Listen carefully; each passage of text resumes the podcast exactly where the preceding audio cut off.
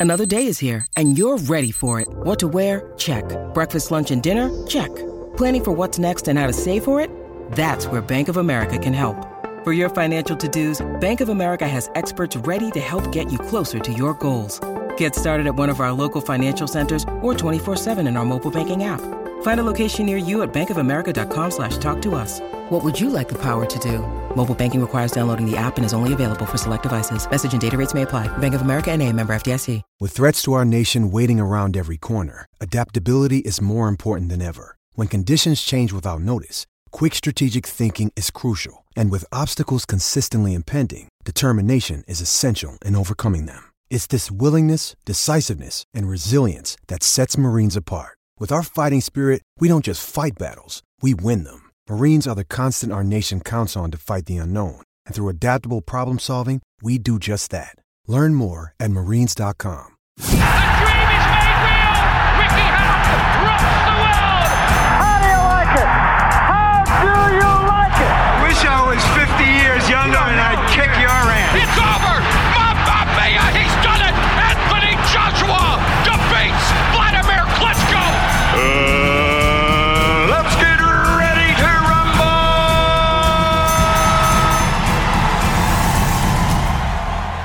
Welcome back to BTR Boxing Podcast Network. I am your host, Sean, joined as always by Jamie for another big fight reaction show.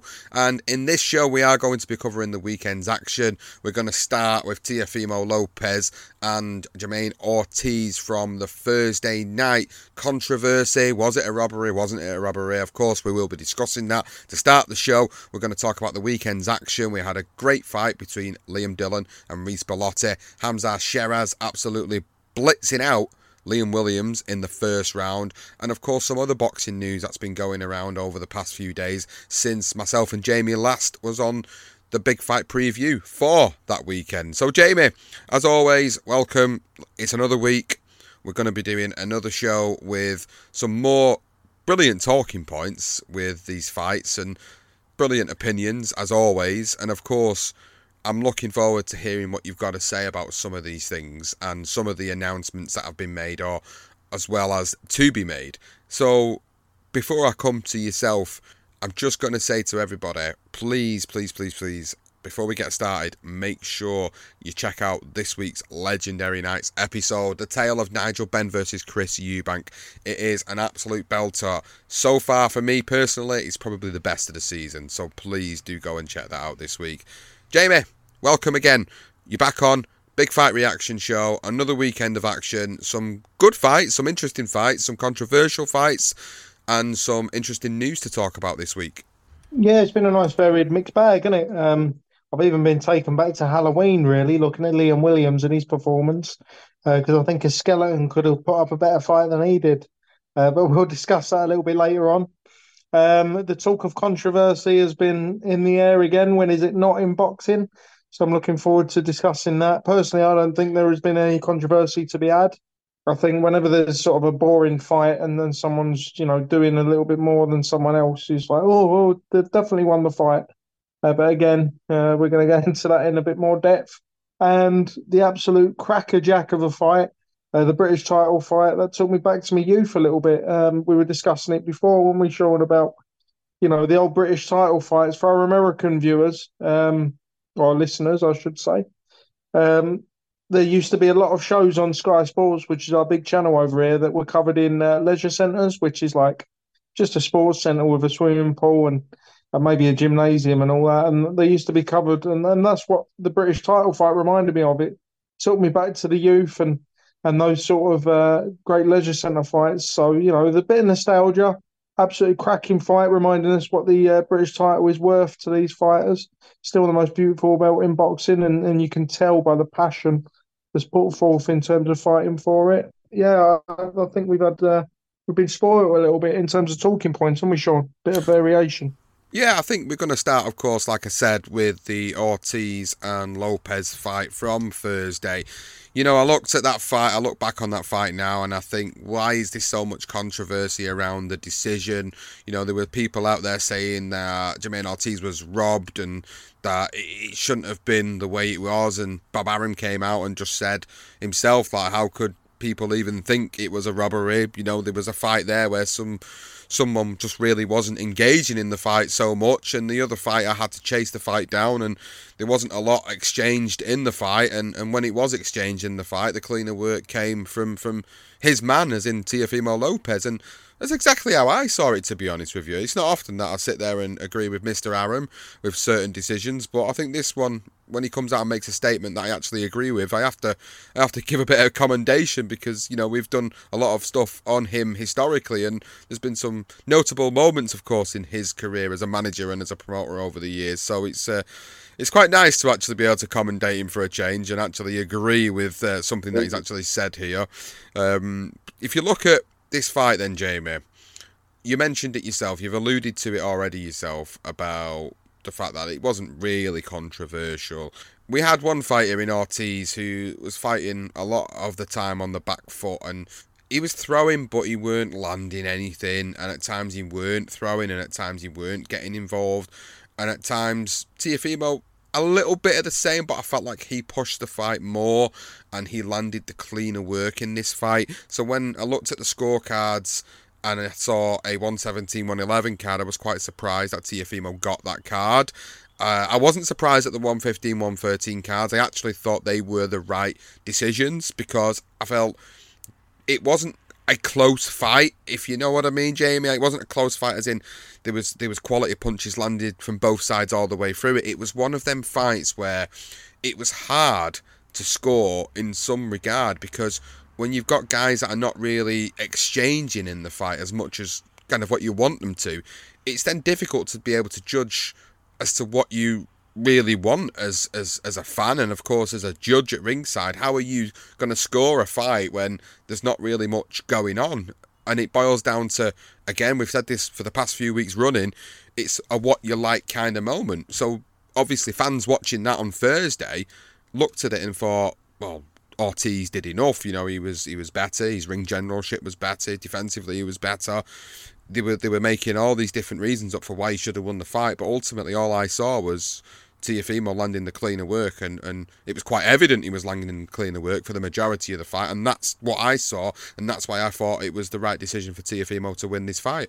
Yeah, I had team Teofimo winning the fight as well. Um, I've mentioned it on the podcast, you know, the last couple of weeks when we've been talking about these so-called controversial decisions. Some have been controversial, others haven't. Um, but I'm a fan of the sort of American school of thought um, with the perceived American school of thought, where it's like you know pressure fighting and and all right, it wasn't it wasn't a pressure fight. There was no real pressure there. You know, it looked like a glorified sparring session at times. But if you were to talk about pressure in its purest form in boxing, it's a fighter that's going forward and forcing the fight.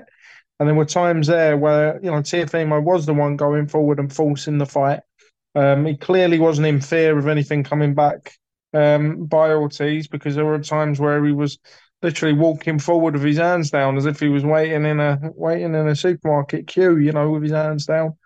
Um, yeah, I just you know, there's not really much to say on it. It was a boring fight, but you know, we we have to take the good with the bad in boxing. We have to discuss all sort of uh, eventualities, and I thought. Yeah, Teofimo Lopez definitely did enough to win. Um, I don't think he's setting the world alight in terms of you know, we, we talk again. Uh, I'm repeating another phrase, putting yourself in the shop window. Um, it doesn't seem to be a fighter to do that. I think with Teo, um, what I've sort of come to realise, my own opinion of him, is that he's a big night fighter, i.e., he can only seem to get up for the big fights. And we, we've seen fighters like that in the past can't think of any off the top of my head now, but you know they really sort of rise to the big occasion. He rose against Josh Taylor, he rose against uh, Lomachenko, you know, and then there's been times where he's looked absolutely shocking, in there? And I think that was one of these nights, to be honest. He didn't look shocking in terms of shot, but you know, uh, Ortiz was doing nothing to sort of allow him the opportunity to really set the fight alight. So can't really blame him for that. Um, I mean, I'm boring myself talking about it. I don't sound very infused, but it wasn't a very infusing fight, was it? So that's uh, that's my final take on it. Well, if you look at what's happened over the past few days, of course, we'll talk a little bit more about this later, but I just want to allude again to the fact that Ryan Garcia's now signed to fight Devin Haney. So that kind of takes big fights out of the way for Teofimo, something we were talking about in the preview for it. However, it's what what's interesting now for me, Jamie, is is Terence Crawford's talking a lot about Teofimo, and Teofimo's talking a lot about Terence Crawford, and you know, it's not really a fight I've even thought about, but you know, is there a potential of Teofimo moving up to 147 and, and taking that fight with Terence Crawford? Because that'd be an interesting fight. I think it'd be a it'd be a money fight. But then aside from Terence Crawford, there's also Keyshawn Davis, who on the undercard he systematically broke down and stopped Jose Pedraza, which I think was a really, really big win for him. And I noticed in the, the lead up to the fights this weekend just gone, you know, there was a little bit of a conversation between them, a little bit of back and forth where Teofimo had said something in an interview or a video and Keyshawn called him out in that and they sat next to each other like men and had a conversation like men sort of it was like a prelude to what potentially could happen. And I know after Keyshawn got the win, he called out Teofimo Lopez and said he wants a Lopez fight. And I think that'd be a quite an exciting fight. I mean, with Keyshawn only 10 fights into his career, is he ready for something like this? I think he is. I think with his extended amateur pedigree, I think he, he could quite easily step up and have a big, big fight like this now against Teofimo. But would it be the selling point for the fight? Would it sell because Keyshawn's not he's not won a world title yet, whereas obviously Teofimo, we know where he's at now, and he's probably chasing the bigger fights. Maybe it'll be one of them who needs him club, where Teofimo doesn't really need him right now, and maybe that will be a fight that will come down the line because I think Teofimo could get a Crawford fight because at the moment we don't know what Crawford's doing. We don't know where he's going. We don't know what fight he's going to be having next and what weight it's going to be at. So, you know, there is a potential that Teofimo might step up, and later this year we might see Teofimo Lopez at 147 against Terence Crawford, which would be a really great fight. It would. I'd be interested in that fight. It would. It would. It would really sell to me as a, as a fan because I think it'd be a, an interesting concept. So, what do you think about the two potential fights then that have been touted in the aftermath of Teo getting this win? Um, um, well, firstly, I wouldn't be, I wouldn't be surprised if um, Crawford does fight Teo Lopez. I, I, mentioned it a couple of weeks ago. It was maybe in passing during the show.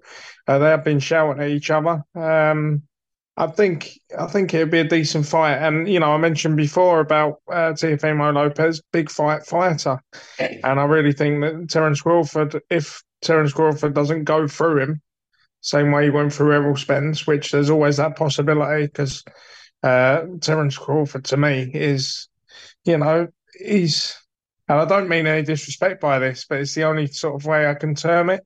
He's a poor man's Marvin Hagler. now, when I say poor man's Marvin Hagler, I I in no way mean to belittle Terence Crawford. It's just Marvin Hagler was godlike to me.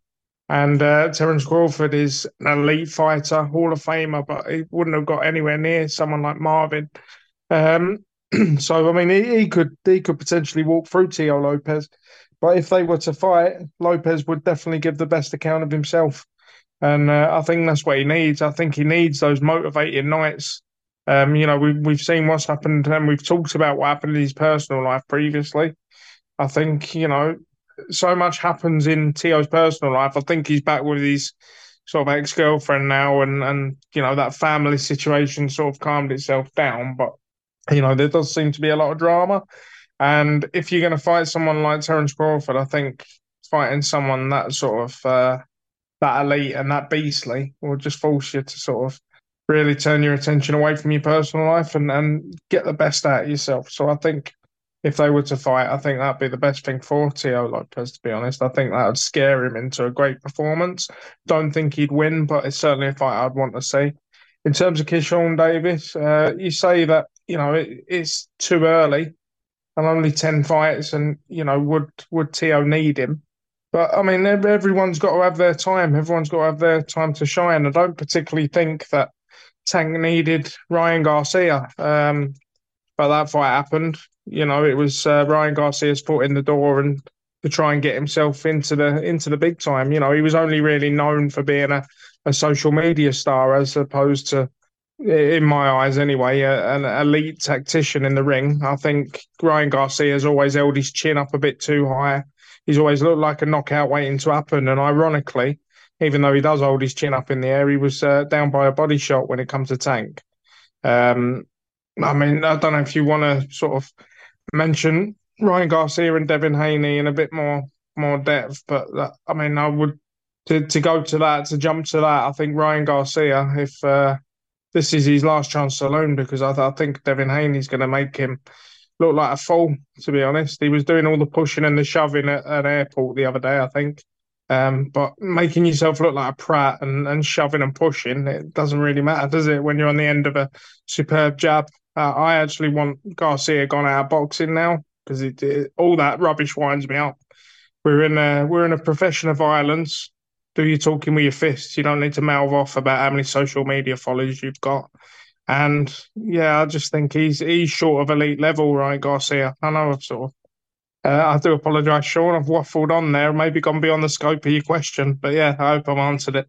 No, no, you've answered the question. I'm sure you've answered it for the listeners as to what your thoughts are on, on what Teo does next. So I suppose it is a nice way to blend into the announcement of Garcia versus Haney, with them all being around the same weight categories, jumping up and down between the weights. It probably is a good time to uh, talk about that announcement and happening. And I'm just surprised that he's talked his way into the fight, if I'm being totally honest honest with you. What has Garcia done to deserve a Devin Haney fight when there is other people deserving? I think Teofimo Lopez should be getting the fight. Why? Why does? Why does Ryan Garcia warrant getting this fight? Money. It's money. It is social media following. Yeah, he might be mouthing off about it, and we might not like it.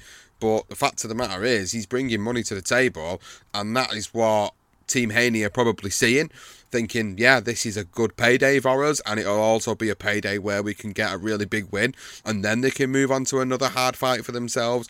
They might see that as a, a potential to excel themselves. For me, they wouldn't take that fight if there wasn't any benefit in taking that fight because there's no reason for Team Haney to take that fight, in my opinion. There isn't. You can trash talk all he wants, Ryan Garcia, but there's no reason for Haney to have took that fight other than to take a hell of a lot of money, which is probably ending up on the table, which is why the fight's happening. I'm like you, you know, Ryan Garcia hasn't done anything enough in the sport for me to to warrant getting these these big fights. I mean, he's had the tank fight now, and now he's going in against Haney. If he if he loses that fight, surely that's got to knock him down a peg of three. Not just a peg of two, a peg of three. Because if he can't if he can't mix it with the elite level fighters now, then he isn't he isn't good enough at that level. He, yes, he might be a, a he might be the sort of fighter that could win a world title against a weaker champion, like we were talking about a few weeks ago with Rolly Romero, for example. He might be the type of fighter that could beat a Rolly Romero and win a world title in that regard, but he's not going to be the type of fighter that goes on and beats Devin Haney. He'd have to pull out one of the best performances of his life, and he would have to hope that Devin Haney's having an off night for him to be able to get that victory over Devin Haney. So early predictions before that fight even comes around in a couple of months. I'm already saying it now that he doesn't beat Devin Haney. It brings money to the table for them, and I can imagine that's why they've took the fight. It's it's it's not a fight. It's not a fight that appeals to me, but I will tune in because I will want to see what will happen because you just never know with this sport. Sometimes someone will go in there and pull off an absolute performance and we could be left absolutely shell shocked. But I think the both of us are resounded in our opinions that Devin Haney's going to put him on the end of that jab and he's going to, I think he's going to put him away. And I think hopefully he'll put him away and knock him down a peg of three. And, you know, in some ways, I hope Ryan Garcia goes away does the right things for himself in the sport and comes back a better fighter for it. I know you're saying you want him out of the sport completely, but if it was something that got him down a peg of three and it made him a better fighter and he came back a better fighter, then I'd accept that.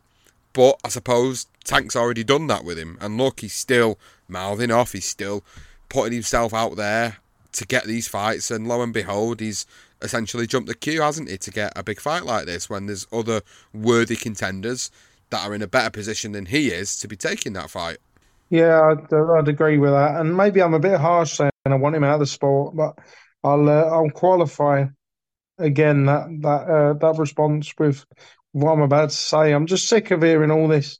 You know, Ryan Garcia's a pretty boy. Ryan Garcia's got followers and all that. And the biggest thing that grates on me is the fact that you know, early on in his career, and you still you're still hearing it occasionally. These comparisons to Oscar De La Hoya. Now, that to me is just purely disrespectful. Oscar De La Hoya was, you know, he was a, a medalist at the Olympics. I think he, he, was a gold medalist when he shone 1992, I believe, in Barcelona. Um, you know, he, he'd sealed the deal before he'd even got in a professional ring. He'd made his money with his fists, not just with his good looks. Do you know what I mean? And to, uh, to, to compare Ryan Garcia to him, it's just yeah, just utterly disrespectful. I don't like that. You know, I'm not interested in this sport because of the mouths. I'm interested in this sport because of the fists. And Ryan Garcia is all mouth. Um, yeah, I've no doubt he can fight to a level, but I just don't see him. Uh, I don't see him in with the elites. He struggled against the likes of Luke Campbell, who was a an elite amateur himself. Um, all right, he got the win, but again, Campbell put him down. The chin was up in the air, and I just think anyone with any sort of attacking nous is gonna they're gonna put um, Ryan Garcia on his ass. I don't actually think Haney's got the power to do that, um, but I think we're gonna see a wide unanimous decision if those two fight, and I think it's going to be embarrassing. And I would like Ryan Garcia to be embarrassed because I'm sick of this narrative you know, and it's all right comparing him to Oscar De La Hoya, you know, if you're the media, I suppose, because a lot of Ryan Garcia's fans won't even, I can imagine, they won't even be bothered to to look back and, and really try and see whether there is a comparison there. Um, just laziness, you know, they're, they're, they're happy to go onto Instagram and just like and do whatever you have to do on Instagram. But yeah, just actually check Oscar De La Hoya's career, um, pay him a bit of respect don't compare him to some young upstart who's never actually won a, a proper world title or, or looks close to doing it. I think it's just disrespectful. That's why I want him out of the sport. Either you know, shut up and get on with it, and actually throw right hooks instead of stupid jives where you're pushing and shoving at airports. You know. Um, yeah, I'm just going on a rant at this point. We're not uh, we're not on shooting the breeze, are we, Sean? So I'll just I'll let you carry on. no, no, not shooting the breeze this one, but I understand the frustrations around it, and you're probably echoing the sentiments of others that listen to us that probably feel the same. I can imagine you guys listening. There's a few years out there that feel exactly the same about Ryan Garcia, and I'm sure if you do, you'll drop us a comment and you'll let us know at BTR Boxing Pod on X or on Facebook or on Instagram. Of course, you can do that on all the social media platforms. So we're going to move on then back to our shores in the UK. I want to talk about the Hamzah Sheeraz and Liam Williams fight that was part of the Big Fight preview program last week. We talked about this fight being a crossroads fight. We talked about it being a fight where we would see what Hamzah Sheeraz had and whether he was good enough to be a fringe world contender in Liam Williams. And boy, was he good enough! He certainly beat the crap out of Liam Williams. And you said it pretty much at the start of the show about him being a little bit of a skeleton, which I thought was a pretty funny comment. Uh, probably he won't feel appreciated by that comment, Mr. Williams, of course, but at the end of the day, we looked at that fight and we saw one guy who we said we didn't know what he had left and that we were going to find out and we wasn't sure how good Hamzah Sheeraz was and this would be another good benchmark for him to show the world where he is and to destroy Liam Williams in a round is is big news. It's, it's big news and it puts him right in that shop window as you like to say Jamie. It really has put him in that window because now in a very boring middleweight division, which is what it is, a boring middleweight division with no stars in there, this is the guy that might turn the middleweight division around a little bit. I want to see him now in the big fights. I think we've seen him progress. We've seen him in difficult fights. We've seen him getting to close calls, of course, against Bradley Skeete, where people felt like, you know, that should have been a rematch and, and he was losing that fight, etc., etc. Every fighter in the sport gets away with something at least once. And I think that was Hamzah Sheeraz's moment. He got away with one against Skeete. The rematch didn't happen. They've learnt from it. They've moved on. They've gone and beat a former world title challenger in Liam Williams in one round, something that other fighters couldn't do. So that looks really good on Sheeraz's record now moving forward. And yeah, I want to see him in the big fights. I think he's he's got to move forward now. He's there's no point of staying stagnant in the same position fighting top 30 contenders. He needs to be pushing for the top 5 in the world because that that's where he is now. He's he's got to have elevated himself right up now to a position where the sanctioning bodies have got to look at him and start putting him into positions to potentially becoming a, a mandatory at some point down the line. You know, we've got Chris Eubank Jr., of course, in the division, who also beat Liam Williams in a, an emphatic fashion, but not in one round. So there you go. You've got a domestic comparison straight away where a Sheeraz versus Eubank fight would, would sell really well, of course, in this country. But then you've got the likes of Janibek up at the top of the division, who's regarded as the best in this division. You know, if I'm Hamzah Sheeraz, I'd be shooting for the stars and I'd be shooting my shot and I'd be wanting to go for these big fights like that because there's no time like the present now to know whether he's ready or not. So before we talk about Liam and where his career goes from this point onwards, I just want to take a moment again, Jamie, then just to reflect on Sheeraz's performance and where he goes now. And I wanted to take your take on it to see what you think about what I'm saying for him moving forward.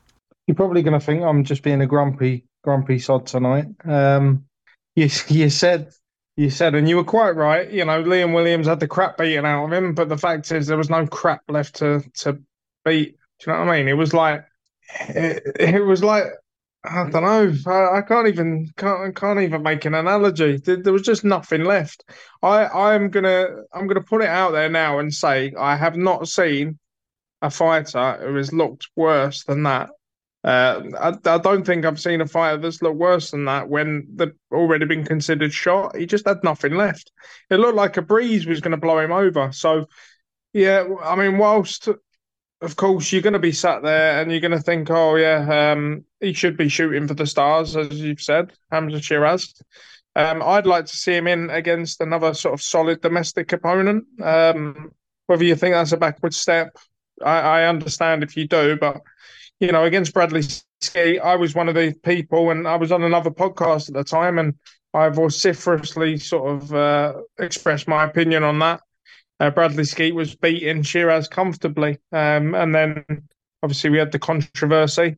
Uh, but we've not really seen him, you know, other than sort of Bradley Skeete, who it was very ropey until he got the TKO that shouldn't have been a TKO in my opinion who else has he really fought? Do you know what I mean? Yeah, he's fought a fought a prospect in River Wilson Bent, and then after that, he's sort of doing the Anthony Yarde thing where he's fighting these sort of middle of the road, you know, bus drivers. I wouldn't even say taxi drivers. They're, they're a bit better than that. They can drive bigger vehicles, um, but that is in no way indicative of how they're going to fare against the likes of Janibek. You know, um, I would like to see him in with uh, again the likes of, say, someone like Zach Chelli, someone who's going to be a little bit more solid. Liam Williams was solid in his day, but again, he's got nothing left.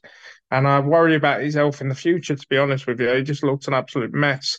Um, yeah, get get him in. Let's see what he can do against a domestic level operator, maybe for British title, something like that.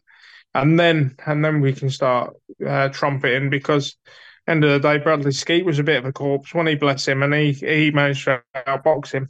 He managed to outbox Sheeraz. So I'm not jumping on the bandwagon yet. He looks impressive because he's knocking out sort of shadows of men and you know you you sort of Eastern European cab drivers. Um, when we get him in with someone who's a little bit more sturdy, and I'll start sort of trumpeting a little bit more. So yeah, yeah, you can call me miserable if you want, Sean, but that's my assessment.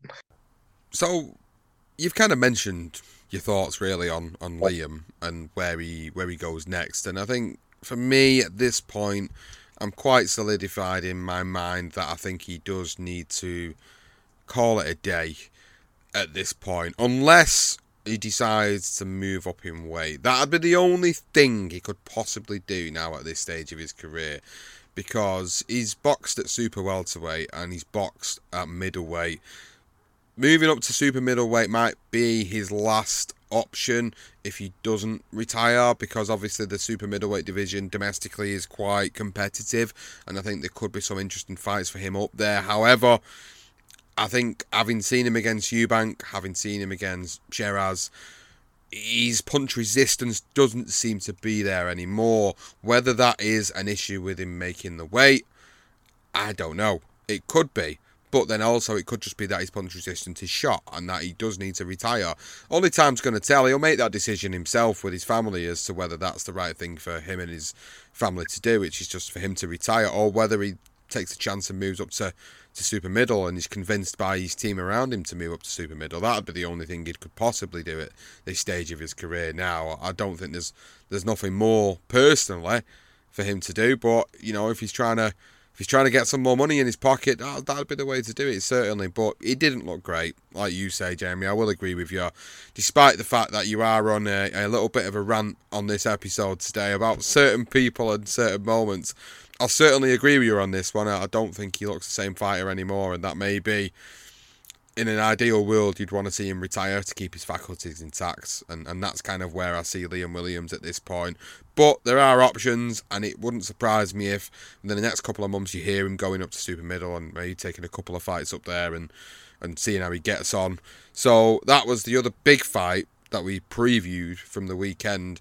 But we did mention, didn't we, the, the Liam Dillon Reece Bellotti fight. You know, I was on the zone and that it might be a decent fight, and actually it turned out to be the best fight of the weekend for me, the most all action fight. And you pretty much summed it up really well at the start of the show when you talked about how it was nostalgic for you to see a British title fight where it felt like British title fights of old, two fighters willing to put it all on the line to become champion. Obviously, we knew that both of them going into it each held a belt, but the fact that Reece Bellotti now is He's become a British champion uh, after beating Liam Dillon on points in a, in a great fight. It, it's, it's quite a success story because, you know, he's had five defeats on his record. And I'll be honest with you, he was a fighter that I genuinely, a few fights before, didn't think he'd, he'd progress back to this this level, if I'm being totally honest with you. When he had them three losses on the bounce against Grandelli, Jordan Gill, and Raymond Ford, I honestly looked at him and I thought, he's going to start to become one of those fighters that people use as a bit of a benchmark. And then when he went in and beat Dean Dodge, who was a, a prospect in the super featherweight division, and then he beats Yusuf Kamara, who is another good operator around that level, and then he went and beat Akib Fiaz. I was like, right, okay, now I need to really shut up and start paying attention to whatever he's doing behind the scenes because, you know, he's, he's really brought his career back round again. And then with this victory now against Liam Dillon, he's brought his career into a, a, a purple patch or a resurgence or whatever analogy or terminology you want to use to describe it. He's just put himself in that position where he can now push again back on for for big fights when a couple of years ago you probably would have thought there wouldn't have been a chance that he would have got involved in a, a 12 round barnstormer like he did against Liam Dillon and come out on top. And it was really good. It was really good to see him as a boxer and going up against a puncher who was quite frenetic in his pace and was trying to basically blow Bellotti out of there in any way he could, and he just couldn't do it. And Bellotti weren't going anywhere, and he used his lateral movement and he used his ability to pick a punch really well, and he landed really well on Liam Dillon. And Liam Dillon helped create a really good fight between the two of them, but Reece was just the more quality operator on the night. But it created a, a really, really good fight. And I think what helped is something that we talked about off air, which was when you talked about the venue for it, and I mentioned it was the O2, and it was surprising because it, it was obviously a lot smaller than what the O2's used to. So they'd, they'd sort of minimised it down due to the probably amount of tickets that were sold for it it would have been a great fight in the York Hall. This it really would have been a real big fight feel with that atmosphere in the York Hall. But I understand why it was done at the O2 because you know there were some other big names domestically on the scene that were involved in fights on this card. But that for me, Jamie, that was the fight of the weekend. Yeah, definitely. Um, and you know, I don't want to repeat myself, but it just, you know, it made me smile as as uh, as much as you know, brutality in boxing and that, and two men beating the crap out of each other can make you smile. It made me smile, and um, it's just nice when you get a good luck story uh, like Bellotti. There, you know, he's been on the the end of some bad bad nights, um, but we've actually got Bellotti's son to thank for this victory because. Uh, Bellotti's actually credited him because his son was doubting him, you know, and just saying he didn't think he could do it and it sort of forced him into his Rocky moment. You know, I'm going to show you. I'm going to show the world. I'm not going to, but I'm not just going to go the distance. I'm going to go and I'm going to um, pick up that belt. And it's just nice to see that in an era that we're in at the moment where the British title doesn't get as much sort of uh, credence as it once did in my eyes. You know, the the TV companies they're just not as interested in it, are they? The sooner put it, uh, you know, WBC razzle dazzle Intercontinental Championship belt clash on than a proper British title fight, uh, Commonwealth title fight. Just nice to see it getting the respect it deserves, and and two fighters really willing to well maybe it's extreme to say, but they look like they were willing to die in there for that. And you know, it's it's great to see that Lord Lonsdale belt, as beautiful as it is, getting the respect it deserves. Absolutely, I couldn't have said it better myself. It was a great fight. We saw Craig Richards also get a victory on this card against Boris Crighton. Cameron Vuong get a victory via TKO. John Hedges returning to the ring with a TKO also on this particular card. On the Frank Warren Queensberry card, Sam Noakes got a fourth round TKO against Luis Sylvester. If you saw that fight, it was a really interesting fight as well. I thoroughly enjoyed seeing the victory for Sam Noakes, who continues to move on in his career. That's 13 wins on his record, 13 stoppages on his record. He's looking really, really good in this lightweight division so far. So if you're an American listener or you're listening from Australia or Canada, wherever you're listening to, listen, get on Sam Noakes. If you've not already on Sam Noakes, keep an eye on him because I guarantee you in the next year or so he'll be in some big fights. Anthony Yarde made pretty much light work of his opponent, Marco Nikolic. I know a couple of weeks ago, Jamie, you pretty much alluded to the fact that it was going to be like that, and it was exactly what it was going to be. With Anthony Yarde's career, of course, what we've seen is him take a fight against somebody unknown, and then in the next fight, he'll take a big fight. And there's a lot of talk still around him fighting Buatsi next which is still interesting to see that a lot of people are having this conversation and it might actually happen despite there being obviously different networks and different promoters involved. It'll be good if it happens because that's a fight that we do need to see. And Anthony Yarde, I think he shouldn't be taking these fights at this stage of his career. I think he needs to be taking and pushing for the absolute big fights at this point going back down, moving back up, I just don't think it does him any good for his career personally. But I'm not his boxing coach, I'm not his team. Who am I to tell anybody how to manage Anthony Yarde as a fighter? Personally, though, as a fan, I don't want to see him keep taking these fights. I want to see him move forward in his career. So he moves on in his career eyes on potentially a Buatsi fight and also eyes probably on the Bivol Beterbiev fight in June as well. Victories also on this card for Tommy Fletcher, Karol Itauma, Alois Yombe and Umar Khan also featured on this particular card as well. If you did tune into it, it it was pretty decent weekend for boxing to be fair. I enjoyed some of the fights. There were some good moments albeit some controversial, supposedly controversial moments. But other than that, it was a it was a relatively decent weekend for the sport in what was going to be lined up for a, a potentially a, a, historic weekend in the sport, which we are now not getting, of course, because Fury and Usyk isn't happening. So as we come towards the end of the episode, the only real piece of information to talk about Jamie is today a lot of outlets are reporting that Canelo is about to make a huge announcement on Thursday. It's Monday, we're recording it on Monday as we normally do, or a Sunday with our reaction shows. And on Thursday this week, apparently he's going on Azteca TV in Mexico and he's making a huge announcement. Now, of course, the rumours are absolutely rife about what that announcement is, with some suspecting that he might actually be retiring. I mean, it's crazy to even think that he would retire at this stage when he's got the world at his feet and the money in the palm of his hand, but others do believe it might be the announcement of a Jaime Munguia fight and not a Jamal Charlo fight. I'm hoping it's a David Benavidez fight. That's what I'm hoping. Any suspicions, any theories, any comments, Jamie, about what this potentially could be, with it being announced that he's making this big announcement on Azteca TV in Mexico? Well, with it being Azteca TV, as, uh, as you say, Mexican TV station, it's got to be um, for me, I, I don't think retirement will enter his edge yet. There's still money to be made. Um, his next fight, if you go in by the pattern that he he generally goes by, the old Mayweather pattern, his next fight will be May the fourth. I think he's going to be announcing that that fight, and if he's if he's making the announcement on Azteca TV, I think he will be bypassing the uh, Charlo fight, and it's got to be one of the Mexicans. Um, like you, I think uh, I want I want it to be David Benavidez, but I don't think it will be David Benavidez. I think it'll be Jaime Munguia, um, and I think Benavidez, if he's going to get the chance to play the Canelo sweepstakes, I think he's going to be the last fight in Canelo's career. Uh, perhaps may uh, see whether Canelo can get Jaime Munguia out of there quickly, which I think he probably can do, to be honest. Um, I think he'll get roughed up a little bit, but I think he'll, you know, Munguia likes to come and fight, and I think that plays into plays into uh, Canelo's hands. Um, I think that's going to be the announcement: Munguia against Canelo, and then we'll see what happens in September.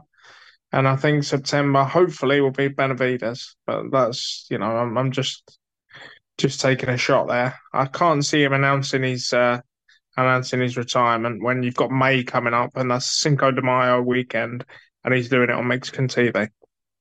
No, I, am not believing that speculation, to be honest. It's just, it's always a good talking point. It's always a good thing to theorise over. And I'm sure by the end of the week, we're going to know social media is going to be alight by what the announcement is. Whether it's Munguia, maybe it's Benavidez, maybe it is even Charlo in Mexico. We just don't know. We'll just have to wait and see. Hopefully, it'll be a fight announcement that we all want to see. You never even know. It might even be Canelo versus Crawford. I mean, what would that do to social media if that fight was announced on Thursday? Loads of talk has been about that over the past couple of months. I don't want it to happen, if I'm being totally honest with you, because it's for me in terms of weight categories, it's it's a mismatch. But we'll see. We'll see what happens. I reckon it's Munguia. Personally speaking, I think it's Munguia. That's what I've got my money on, with it being a Jaime Munguia fight in Mexico, which would be a Still a good fight, as we spoke about when Munguia fought a few weeks ago against John Ryder, but it's not the fight we want to see, guys. We do want to see the Benavidez fight, but as you've rightly said, that will probably come either his very last fight or second to last fight in his career before he decides to call time on it. Well, I think that's about it for this episode, guys. We've got nothing more to discuss for this big fight reaction show. If there is anything that we've covered that you do want to comment on, please go and do it. I've given you the social media handle on X. You can also find us on Facebook and Instagram and TikTok. And if you want to find any of the series based content on YouTube, a lot of it goes up on there as well. So please just do go and have a quick look and subscribe to the necessary platforms and channels. It would be really appreciated if you could do so. Again, as I said at the start of the episode, I mentioned about the latest Legendary Knights episode, which has just been released, which is the tale of Nigel Benn versus Chris Eubank, a very nostalgic one for myself and Johnston to have covered. And there will be an after show following it tomorrow. The after show does get released with Luque. You'll hear his perception of Benn versus Eubank from someone who watched it from the States. So it really is a great conversation to have had with Lukey about what he saw within Benn versus Eubank, their tale and their story, and how that translated across the other side of the pond. Finally, I just want to say thank you to our patrons who will have had early access to that particular episode, and they've had access to all of those episodes for this season so far. They've had it all ad free as well, and they've also got access to the after show earlier, and they've got all the content that is not on the main feed. So please, if you are not a patron and you want access to all of that content that hasn't been released anywhere else, you can find us at patreon.com forward slash BTR Boxing Podcast. Well, thank, big thanks to Jamie. Thank you for coming on the show as always. And a big thanks for everybody for listening to the show. And we will see you next time on our big fight previews and reactions on the BTR Boxing Podcast Network. The dream is made real. Ricky Hatton rocks the world. How do you like it? How do you like it? Wish I was 50 years younger and I'd kick your ass. It's over.